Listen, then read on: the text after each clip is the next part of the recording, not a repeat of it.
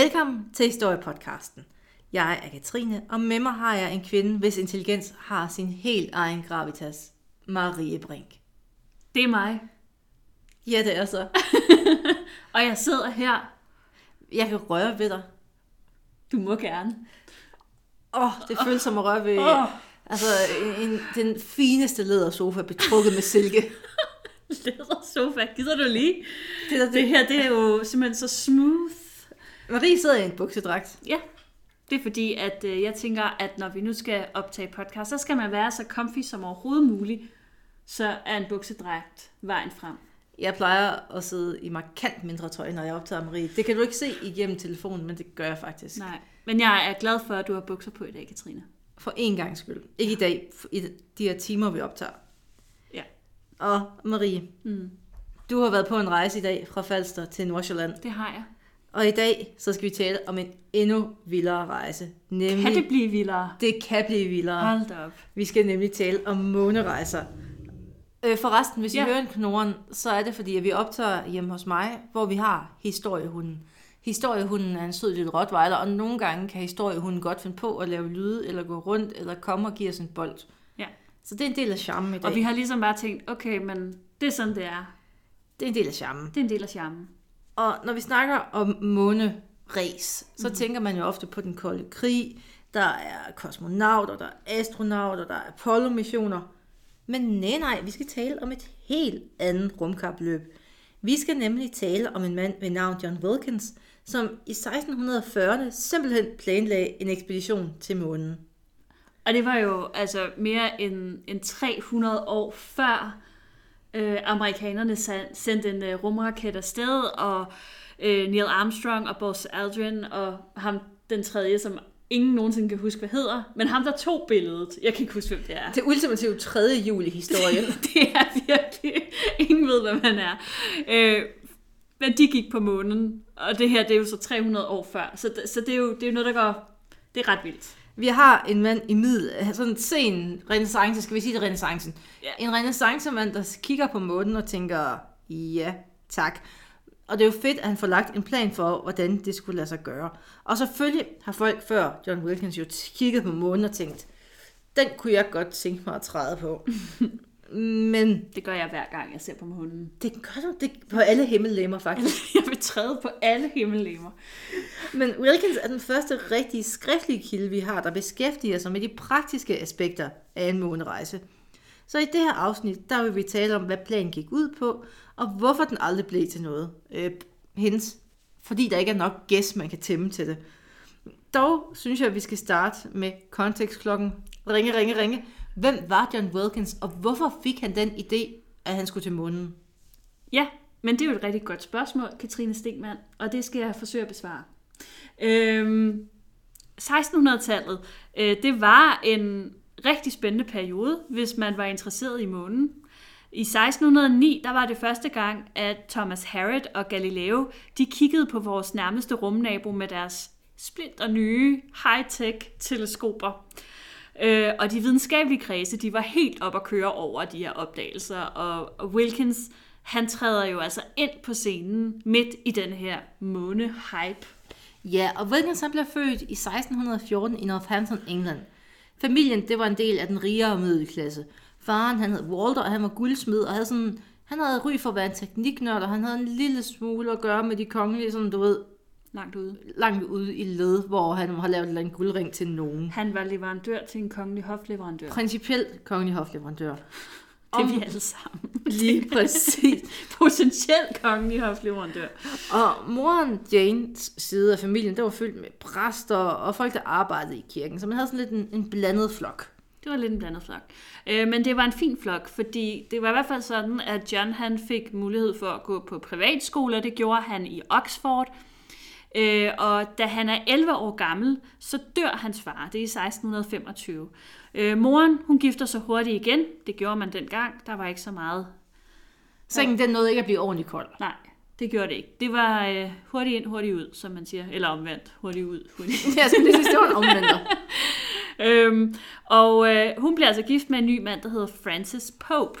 Øh, og de får en søn sammen faktisk, øh, som kommer til at hedde Walter Pope. Og hvis der nu sidder nogen derude, som tænker, hmm, har jeg ikke hørt det navn før, så kan det sagtens tænkes. For Walter Pope har nået at få en karriere som både astronom og poet. Åh, du må, jeg må dåne, når jeg ser en måne. Man kan godt kombinere de to ting. Jeg synes, det, det var allerede der, der... Øh, ej, altså... Jeg kan nogle ting. Når du kigger på mig på den måde. Jeg kiggede dig dybt i øjnene og sagde ja. det. Ja. Marie sidder og smelter her ved siden af. Åh, oh, ja, jeg må lige have lidt vand her. Efter skolen der meldte John sig ind på Magdalen Hall i Oxford, hvor han blev uddannet som præst i 1638. Han flyttede til sognet Falsey i North Hampshire og levede hos morens familie. Og i skolen, der havde lille John jo været ret interesseret i, i astronomi. Øh, og den interesse, den holdt han sådan set ved lige efter sin uddannelse. Der blev det sådan hans hobby. Det var begrænset, hvad han sådan kunne opdage, fordi at teleskopteknologien, den havde ikke rigtig udviklet sig siden begyndelsen af 1600-tallet. Og så kan man også sige, at han havde rimelig travlt med sådan sit primære arbejde, der var at være præst. Dog så havde han tid til at koncentrere sig om de ting, han interesserede sig for. Og han havde et outlet for den her astro- astronomi-interesse i intellektuelle kredse, hvor han sådan bevæger sig lidt ind og ud. Mm. Og her nåede han virkelig igennem. Og i 1638, i en alder af 24 år, der udgav Wilkins bogen med verdens mest mundrette titel. Marie, vil de være venlige at holde tungen lige i munden for mig? Jeg holder den så lige jeg kan. The Discovery of a World in the Moon, or the discourse tending to prove that this probably there may be another habitable world in that planet. Og det giver ikke mening, for det er også skrevet på altså en gammel form for engelsk. Mm-hmm. Og han udgiver en form for halv to og halv appendix senere, der også får et labert navn. Mm-hmm. A discord concerning a new planet. Mm. Lidt bedre, men det var bare et ekstra, man skulle sætte på det første. Og den her samlede udgave, hvis man googler den, så ser man øh, forsiden, hvor Copernicus og Galileo, Galileo de sidder og kigger på hinanden på forsiden. Det er meget ømt. og, og fun fact, Wilkins han har faktisk ikke skrevet sig selv på som forfatter. Men det var ikke helt unormalt på det her tidspunkt, men det er ham, der har lavet den. Det er jo Guds hånd, vel, der fører pennen. Lige præcis. Så. Øh, I introduktionen til øh, bogen her, der advarer Wilkins i, i øvrigt også imod at tage bogen for den absolute sandhed, fordi den er skrevet lidt hurtigt, det anerkender han, øh, det kender vi godt, og øh, baseret på lidt for få data. Det har han heller ikke. Altså, han har fået en idé, han har sat sig ned, han har skrevet, han har ikke lige givet gå på biblioteket for at tjekke sine kilder. Nej, det er mere en tankerække, han har i virkeligheden. Ja, og øh, det er simpelthen bare gode idéer, baseret på den videnskab, som han nu lige har haft adgang til, og, og måske de bøger, han lige har haft. Øh, og for ham er det bare vigtigt, at folk de ligesom åbner deres hoveder og ser den her idé, og ikke nødvendigvis faktatjekker. Det er meget moderne, at han ja. siger, at han kender ikke sandheden. Men folk må gerne være opmærksomme, men de må også gerne spille med. Ja, det er det. Det, det, det er meget fint. sødt af ham at gøre ja, det på det den måde. måde. fint. En meget moderne tilgang, faktisk, kan man sige. Altså, jeg elsker, at han, altså introen, hvis man læser den, så er det, så den korte udgave er, velkommen til min tankerække, men husk, at jeg er præst, så den videnskabelige del skal I ikke tage for alvorligt. Fedt. Men ved du hvad, Marie? Nej. Publikum kunne virkelig godt lide den her bog. Den blev rimelig populær. Det er sådan lidt øh, Jim Lyngvild inden for astronomien eller sådan noget. Ja, ja. ja. Der skal Nå. noget velure på den måne, og det skal være nu. der er for lidt guld på den. Der er for lidt velure på månen. Jim Lyngvild bliver den første, der putter velure på månen. Så meget. Jeg caller den nu. Ja. Om 20 år, så skriver I, ja. at Katrine havde ret. Katrine havde ret. Han er han... den første, vil, han vil lure betrække månen. Putter lidt simili-sten på og sådan. Ja. Øh, men øh, Wilkins han lagde sig ret tæt op af Galileos teorier om månen. Blandt andet, at den øh, var øh, sådan en, en hård masse.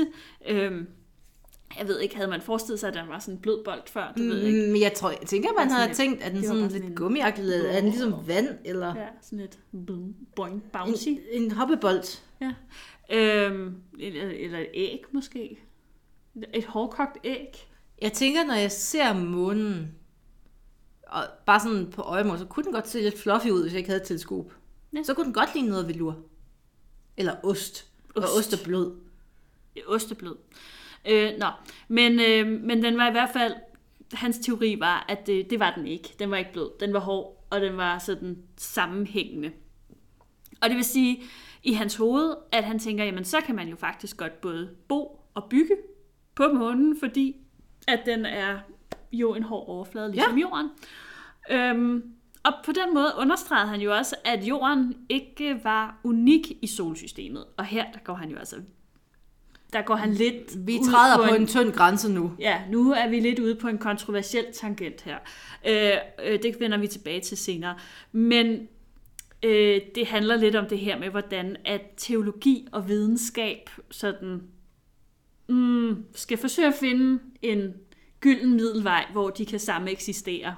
Ja, for man kunne ikke når man lavede videnskab på det her tidspunkt, der skulle man også helst indtænke et teologisk aspekt. Mm. Det var i hvert fald meget velanset, man gjorde det. Wilkins han var ikke et nybrud ved at tænke på den her måde i forhold til månen, men han formidlede videnskab på en måde, så almindelige mennesker de kunne forstå, hvad man talte om. Og dertil så var det jo også på mange måder plus, at der var fine illustrationer, det er altid godt. som forklarede, hvad universet gik ud på, og hvordan de her lidt for almindelige mennesker måske meget nye koncepter, de fungerede. Mm. At øh, øh månen drejer måske rundt om jorden. What? Og vi skal heller ikke undervurdere på nogen måde, at bogen er skrevet på engelsk, og ikke, mm. at det ikke var latin, og det ikke var oldgræsk. Man kunne bare åbne den, og så kunne man læse den. Yeah. Og det er jo lidt den samme demokratisering, som der er i forbindelse med Bibelen, som udkommer på engelsk, og på, altså, på det folk forstår. Fordi på den måde så trækker man jo viden væk fra fagfolkene og ud til folk, så de selv kan vurdere på godt og på ondt. Og igen kommer jeg til at tænke på Jim Lyngvild. Lad være med at tænke så meget på Jim Lyngvild. Jeg skal tænke meget mindre på Jim Lyngvild. Det, det tror jeg, du vil blive gladere ja, af. det tror jeg faktisk også, jeg vil. Øhm, Wilkins han anerkendte også i bøgerne, at han stod midt i en videnskabelig revolution. Han er bevidst om, at det, vi tror er sandt nu, måske kan være noget plader bare lige om, om 10 år. Det er jo også meget moderne ting, sådan set. Øh, han har en idé om, han kan godt se, at ting forandrer sig, og at vi hele tiden kan bygge ovenpå øh, den viden, vi har, og at videnskab udvikler sig. Og øh, Wilkins, han vil bare rigtig gerne have, at hans læsere forstod det her, og at, at, at viden er ligesom ikke en, en fast øh, ting, men noget, der udvikler sig. Det er en, en... Det er dynamisk. Ja, en organisk form, kan man sige næsten. Ikke? Øh, og at forandringer, øh, det var the new normal. Han kunne godt dufte, hvor man gik hen i den videnskabelige verden. Han kunne godt se, at der var mange, der arbejdede med det her felt, og der var mange opgør, eller opdagelser, der skulle mm. gøres. Så selvfølgelig anerkender han, at der kommer en masse nye ting nu. Mm, men det er jo i virkeligheden også meget sådan kontroversielt i forhold til, til den teologiske del, hvor at Bibelen Altså, det er Bibelen. Den er, den er statisk, ja. hvorimod videnskab, den er dynamisk. Ja. Og der er også mange af de verdensbilleder, man har haft, der holdt fra, det, altså fra, old, for, altså fra oldtiden mm. til middelalderen. Mm. Og nu laver man det næste hop. Ja. Og apropos hop, vi skal tilbage til månen. For Wilkins, han skrev i sin bog, at han havde overvejet, hvorvidt man kunne bo på månen, men han var sådan lidt bange for, at man ville blive kaldt tosset. Der er sådan en længere tankerække, hvor han sagde, altså, Folk vil nok sige, at jeg er underlig, hvis jeg siger, at jeg bygge en hytte på månen. Men i lyset af den her videnskabelige revolution og den dynamiske natur, så tænkte han, hvorfor ikke? Fordi mange af de andre tanker, jeg havde før i tiden omkring månen, er jo blevet bekræftet, så hvorfor ikke min jeg kan bo på månen tanke? Ja, præcis. Øhm, og så tilbage til det her med, hvorfor videnskab både var sådan virkelig super sexy på det her tidspunkt, men også ekstremt kontroversielt. Øh, fordi universet var jo stadigvæk i høj grad ligesom, hvad skal man sige, ejet af, af religionen. Ikke? Altså det var jo det var et, øh, ja, et moralsk sted, øh, skriver du, men også altså et, det var, det var jo Guds hjem. Altså, det Gud var det. det er himlen, der ligger der. Ikke? Altså, og det, det er ligesom ham, der har bestemt, hvordan det ser ud, og hvordan det er indrettet. Alting har en rolle, alting har en fast placering. Og på den ene side, så har vi den her syndige, kaotiske jord, og på den anden side, den rene og ufejlbarlige himmel, hvor Gud og alle englene, de holder til. Det bliver nemlig også problematisk i forhold til, at man begynder at udforske rummet, for hvor bor Gud så henne, hvis man ikke kan Præcis. finde ham op i himlen. Ja. Skal ikke forstyrre Gud. Nej. Og det er noget bøvl med den her ufejlbarlige, altså ideen om en ufejlbarlig himmellegeme. Mm. For hvis du tager det der nye teleskop og kigger op på månen, så kan du se, at det ligner et akne marit. Det er fyldt med krater, og det ser ærligt talt ikke super lækkert ud. Men Altså, så, undskyld til alle jer med akne. Det er månen, jeg snakker om, ikke ja. jer. Øhm, I er lækre. men hvis du står nede på jorden uden noget teleskop og kigger på månen, så ser den, som jeg sagde før, den ser sådan lidt, lidt pæn ud. Og lidt, Det gør de fleste ting på afstand. Og det hvis- gør jeg også. hvis du var lige så langt væk som månen, så ville du faktisk gøre ekstremt pænt. så vil alle tænke, what? Hvis du stod på månen og vinkede, så har du aldrig været smukkere. Nej, præcis. tak, Katrine. Og, altså, og månen, hvis du står og kigger på den, den er glat, og den ser lækker ud. Der er lidt mm. mørke pletter, men det forklarede nogen med, at jorden reflekterede sit mørke op på månen, og så fik den de her mørke plamager. Så det er faktisk vores skyld, at, altså det er vores sønner, der har givet månen ar. Ja, Det var så langt, man ville gå i tanken om, at himlen var ufejlbarlig, og jorden var syndig. ja. Det er, ty- det er typisk. Typisk også. Øhm, Wilkins, han så jorden og himlen, himlen som en samlet pakke skabt af Gud. Det var det her klassiske religiøse verdensbillede. Øhm, og det var jo sådan lidt anderledes, end, end man for eksempel tidligere havde set. Altså hvis vi går, hvis vi går lang tid tilbage til de gamle grækere og sådan noget, ikke? Som, som jo faktisk havde fat i det her med, at, at himmel og jord var to sådan forskellige ting, og at der var en, en grænse imellem dem. Øhm, og at de fungerede uafhængigt af hinanden. Øh, der, der, var, der talte Wilkins mere ind i det verdensbillede, at himmel og jord, det hørte sammen, det var afhængigt af hinanden, øh, og, og det var ligesom sådan en, en mere holistisk måde at se tingene på, øh, og, og derfor tilhørte han ligesom den her nye skole inden for videnskaben. Og lidt vildt i forhold til de diskussioner, vi har i dag, når vi snakker om rummet, mm. så var han også tilhænger af ideen om, at der kunne være flere verdener med liv derude, og at den her tanke verden stræd imod videnskab eller tro.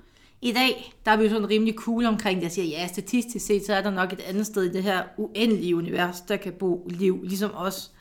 Men Wilkins, altså på hans tid, hvis man tog den religiøse hat på, så var det sådan lidt, så altså, der var lidt mindre værtskompleks i virkeligheden. For man stod sådan lidt, øh, undskyld mig, vil Gud skabe liv andre steder? Altså, en han utro med andre planeter? Er vi ikke gode nok, bare Gud? Altså, det var, sådan, det var virkelig et mindreværdskompleks at have den tanke.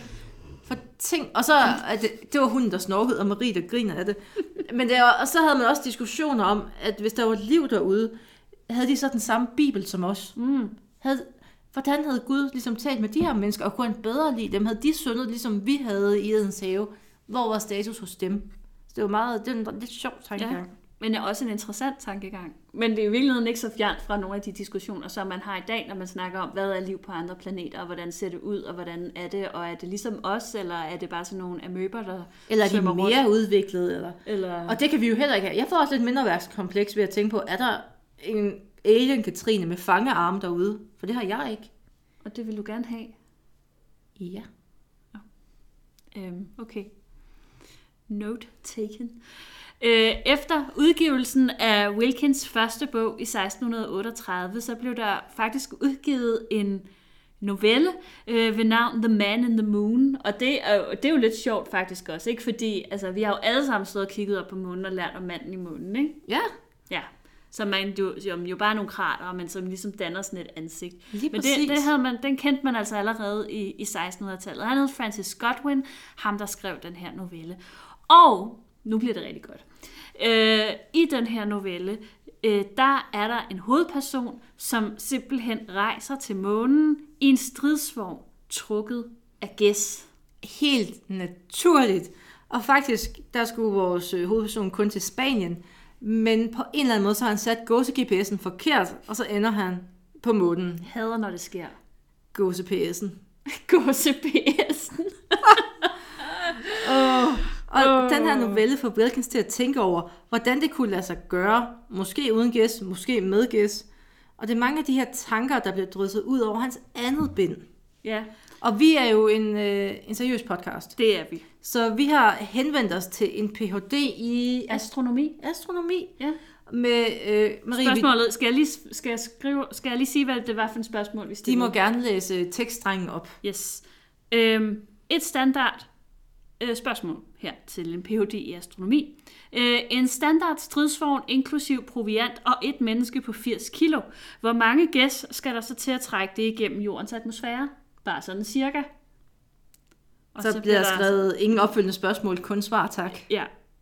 Øhm, og der er lidt stillhed på linjen. Øh, og jeg, så tænker jeg, at jeg bliver ligesom nødt til at uddybe det her. Fordi det var ellers, åbenbart for underligt så, at skrive. Så bliver det mærkeligt. Øh, og øh, så kommer svaret. Øh, det er jo ret absurd. Men øh, hvad kan en gås løfte?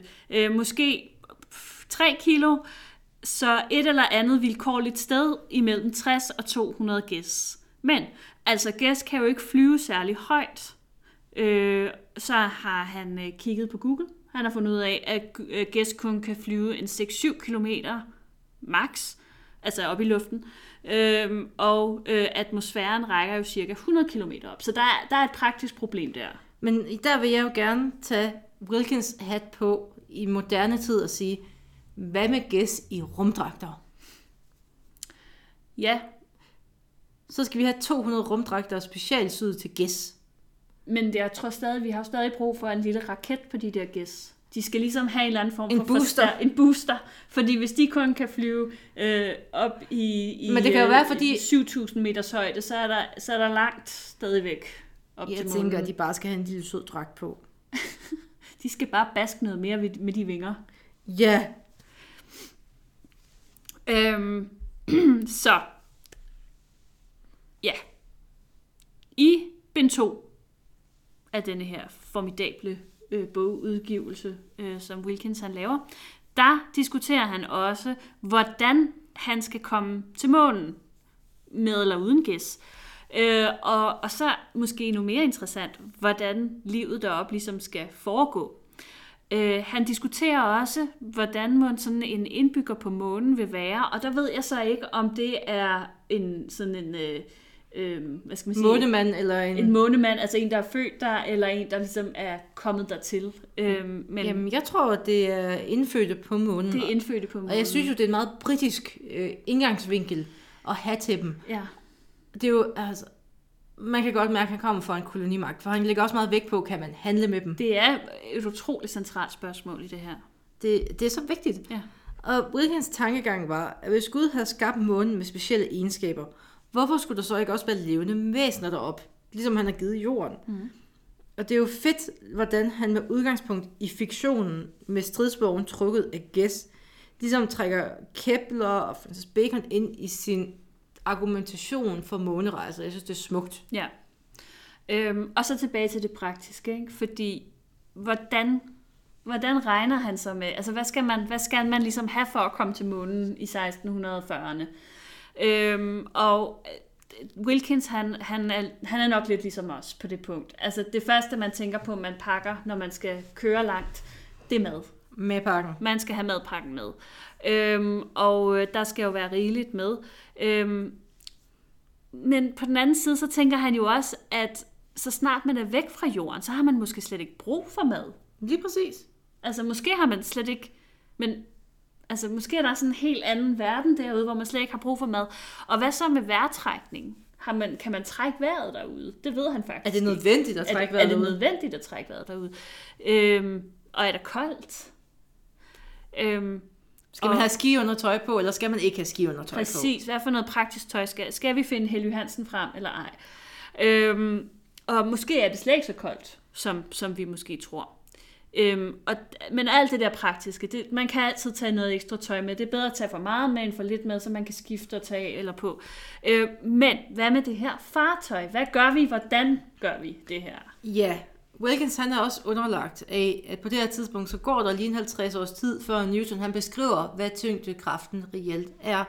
Man har en idé om, at der er ting, der holder dig fast på jorden. Man har bare ikke rigtig tallene og teorierne til at forklare, hvorfor. Så det, det er lige en lille mangler, vi har, så det skal vi have i mente, inden han forklarer, hvorfor og hvordan man kommer ud i rummet. Mm. Men, men han, han regnede med, at det ville tage omkring 180 dage at rejse til månen. Og det var fordi, man havde sådan en idé om afstanden fra jorden til månen. Og hvis man tager den afstand og ligesom lægger den ud på vand, fordi skibstransport, det vidste man noget om på det her tidspunkt. Så hvor lang tid tager det at sejle den her distance? Øh, jamen, det er cirka 180 dage. Det giver så ekstremt god mening. Ja. Og han troede jo også, at der på månen var årsider, som man jo gør. Efterår på månen, det skulle være så smukt. så man skulle lige tage højde for, når man rejser fra jorden, så skulle man lige tælle fremad, så man ikke landede på månen midt om vinteren. For der, tager, der præsenterer månen sig nok ikke så godt. Han tænker jo, de ville også ligne dem, vi havde på jorden, men så alligevel ikke lidt. Så gå efter ramme månesommeren. Det er ikke fedt at tage på månerejser om vinteren. Nej, og Marie, nu, nu spørger jeg dig lige. Mm-hmm. Ved du, hvorfor det er svært at feste på månen? Feste? Ja. Nej. Fordi der ikke er nogen atmosfære. Ah, Åh oh, gud, det var bare et spørgsmål om tid, før at øh, de dårlige vitser ville komme. Nå, ja, men øh, godt så. Det er svært at komme i gang igen efter sådan en der, Katrine. Det Ja, er jeg det troede helt ud Jamen, af trit det der. var helt vildt.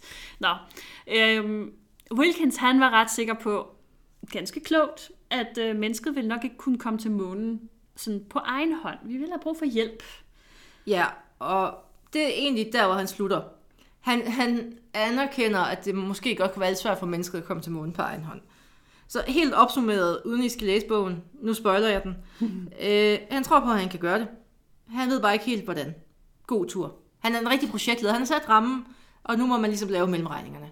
Vi står på jorden. Vi kan godt komme til månen. Go. Præcis. Ja.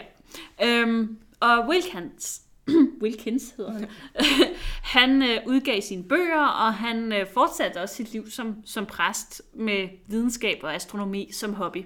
Men det var lidt svært måske. For på det her tidspunkt, der var England et ret vildt sted at bo. Sådan helt bogstaveligt talt insane. Ja. Øh, og, og det var jo fordi, at i øh, 1640'erne, der var alt kaos i England. Øh, Kong Charles den første regeringstid, den havde været fyldt med konflikter, siden han blev kronet i 1626. Og i 1629, der opløser han øh, parlamentet, og det, det slap han ikke rigtig så godt afsted med. Øh, det, blev, øh, det blev startskuddet til syv års øh, sådan i går så en personligt styre. Vi kan også kalde det diktatur. Enevælde. Enevælde. Øhm, og øh, han tog nogle rigtig upopulære beslutninger i den her periode. Og efter en række konflikter med Skotland, som i øvrigt blev kaldt øh, bispekrigene, der udbryder der en regulær borgerkrig i England, og det sker i 1642. Og krigen den stod mellem Charles og hans royalister på den ene side, og så var der parlamentaristerne på den anden side, der var sure over, at man havde opløst parlamentet. Og den her borgerkrig, den var i 10 år indtil 1652. Ja. Og hvor var Wilkins i alt det her? Jamen altså, den del af, eller det, det trosamfund, som han var en del af, det var blevet opløst. Så hvad nu? Ja. Øh, ja, ikke så meget. Han kom egentlig ganske fint igennem borgerkrigen. Han var i stand til at kunne navigere. Øh, det var jo sådan, at øh, på den ene side i borgerkrigen, der havde vi jo øh, royalisterne, dem der støttede monarkiet, og på den anden side, der havde vi parlamentaristerne, som støttede en republik. Og parlamentaristerne, de var også sådan en ekstrem form for kristne. Altså, de var, Det var puritanske. puritanske. De Hvis, øh, hvis der sidder nogle ældre eller meget kulturelle lyttere derude, så vil jeg jo henvise til Blackadder-afsnittet, hvor den puritanske tante kommer med, Okay. den, med den uartige ro. Den uartige roe. Altså som i, i sukkerroe. Øh, det var en ro, der var formet som et mandligt kønsorgan. Og de er puritanske. Ja, det, det, det er et godt afsnit, Marie. Nå. Alt Blackadder er godt. Jamen, punktum. det er Men, fint. Men, øh, men i hvert fald, så er der de her to fraktioner, de kæmper mod hinanden. Øh, Og man gik jo meget op i, og altså, det var meget hårdhændet, man gik til den anden side.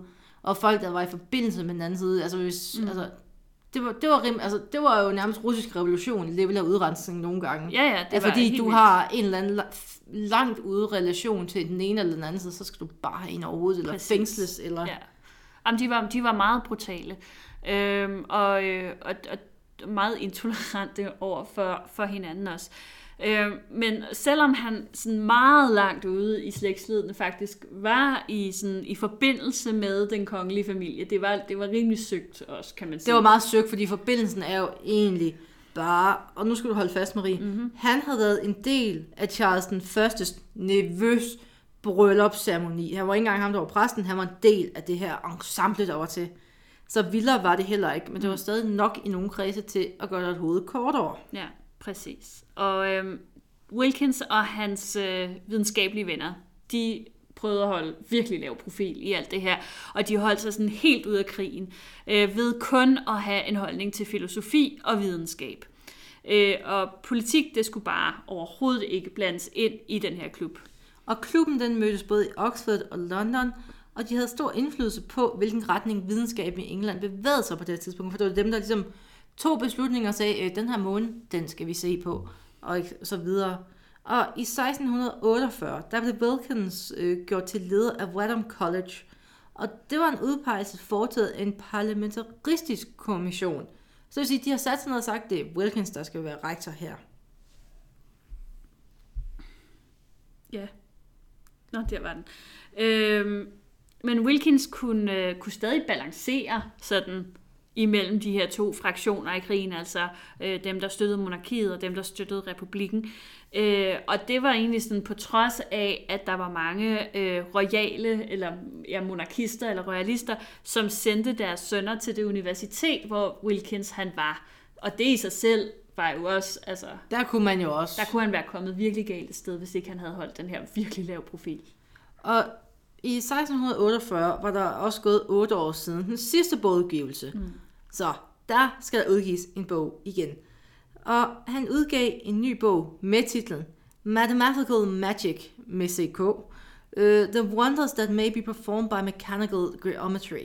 Ja, jeg skal måske lige sige, at sådan noget med at skrive Magic med CK, det er sådan en ret typisk staveform, hvis man sådan skal adskille det fra sådan noget tryllerylle øh, magi øh, til sådan en mere, hvad skal man sige, videnskabelig magi. Ja, det er jo, ja. altså magi i den her kontekst skal jo nok mere ses som en beskrivelse af fascinationen over de her videnskabelige vidunder, man havde opdaget. Mm. Det var ikke sådan, mm. se mig trylle syvtal om til et otte-tal. Nej. Og i den her bog, der er han, der er han, der har, han har gået og tænkt i de her otte år over, hvordan, hvordan kan vi flyve til månen. Ja, den er mere teknisk. Den er, han, er, han kommer mere ind på sådan detaljerne omkring det her. Ja, for tanken var jo, at hvis vi brugte alle de her mekaniske ting, som var blomstret op omkring os, man havde opdaget ting som tandhjul og sådan nogle smarte ting. Hvis man nu brugte det, så kunne mennesker jo lære at flyve, og til sidst drage ud i rummet, blandt andet i en stridsvogn, hvis det var det, man gad. Præcis. Og hvem vil ikke det? Jeg vil gerne. Jeg vil også. Jeg vil faktisk gerne bare på jorden transporteres rundt af en stridsvogn trukket af gæs ned igennem ned langs stranden. Ned i Aspergercenteret i mit flotte stridsvogn trukket af 15 gæs. Ja, og alle pensionisterne, de vil bare stå. Wow. Og jeg vil bare stå, altså totalt Ben Hur, og de vil bare og væse alle, vi kom forbi. Ja, og, ej. Ja, men det er simpelthen... Nå. Men øh, i Wilkins øh, logik, der vil det være så nemt at flyve ud i rummet, så snart man regnede ud, hvordan man flyver fra sted til sted her på jorden. Det giver jo god mening. Det gør det faktisk. Og igen, der er han en rigtig leder. Han giver os ideen og teorien bag, men ikke sådan rigtig konkret en plan til, hvordan vi skal gøre det praktiske. Mm. Men til gengæld så havde han 100% tro på sin egen idé. Det er godt. Så er man halvvejs. Det er altid godt. Øh, Wilkinson havde en lærling, der hed Robert Hook, og øh, han har lavet nogle noter til den her bog, øh, som, øh, som kommer i øh, 1650'erne. Og den omhandler faktisk en test af sådan en eller anden form for flyvende maskine. Øh, men der er ikke så mange informationer om det, og uden at kende resultatet, fordi det bliver ikke rigtig beskrevet, går jeg ud fra, øh, så, øh, så må vi nok konkludere, at den ikke fløj nogen steder hen. Nej, så har vi nok hørt om det. Så havde vi nok hørt om det. I 1656, der giftede Wilkins sig med Robert Cromwells søster. Jamen, jeg, jeg tænker lidt om, må ikke det broren eller... Altså, det er Oliver Cromwell. Jeg ved ikke, om det er onklen i virkeligheden eller et eller andet. Jeg tror, det er, det er Oliver Det er en Cromwell. Cromwell. Ja, og et eller andet. vi skal lige sige, at på det her tidspunkt, der sidder der Oliver Cromwell republikanerne, de, de, de vinder jo borgerkrigen, og så smider de kongen ud, de halshugger ham faktisk, og så tager de jo, så laver de jo øh, England om til en republik, og det bliver ham her fyren, der hedder Oliver Cromwell, som øh, ligesom sidder på magten der. Og jeg er ret sikker på, at Robert Cromwell er en, Ja, er en bror til Oliver Cromwell. så er... Ja, Men, men det kan også godt være, at, det er, at du bare har, har misforstået det, så det er Oliver Cromwells søster. Han det kan også være. Det er i hvert fald en Cromwell-søster. med. det er en Cromwells søster. Det Hun er, Cromwell. ja, en, en Cromwell. Øh, hun var så blevet enke, så hun var jo egentlig ikke en Cromwell længere på Nej, det her okay. tidspunkt. Det var Rebina Fre- French. Og tre år senere, der flyttede han fra Wadham til et mere prestigefyldt universitet, Trinity College. Og det sker i 1659. Mm. Og, og det var slet ikke fordi, at han nu Var, var i familie med Cromwell. Det er slet ikke derfor. Nej, det havde ingenting med det at Nu gøre. blinker jeg voldsomt. Blink, blink. Men øh, nu kom borgerkrigen så faktisk på tværs, fordi det der skete, det var, at der havde været en periode, hvor at der så var sådan relativt fred, men, øh, men det ulmede stadig, og øh, på et tidspunkt, der blusser det op igen, og man genetablere monarkiet. Øh, man henter en, øh, en tronfølger, øh, som har sø, øh, hvad hedder, som havde siddet i eksil nede i Holland. Han kommer til øh, England og bliver kronet, og det vil sige, at øh, Cromwell og alle resterne af Cromwells øh, regering og alt, hvad han havde lavet, det bliver fjernet med hård hånd, fordi nu skal alt det der republik, det skal væk. Nej, puha, det gider vi ikke have mere. Øh, så øh, det, og det er jo så inklusiv øh, John Wilkins øh, udnævnelse. Ja. Men øh, 1660 var også et okay år. For Charles II, den nye konge, han omdøber den videnskabelige klub, som Wilkins er medlem af, til The Royal Society for Promoting Natural Knowledge. Hmm. Og kirken, den bliver også genoprettet, så nu har han hele to. Så intet er så skidt, det er godt for noget. Han er ikke rektor længere, men nu kan han komme tilbage og være præst.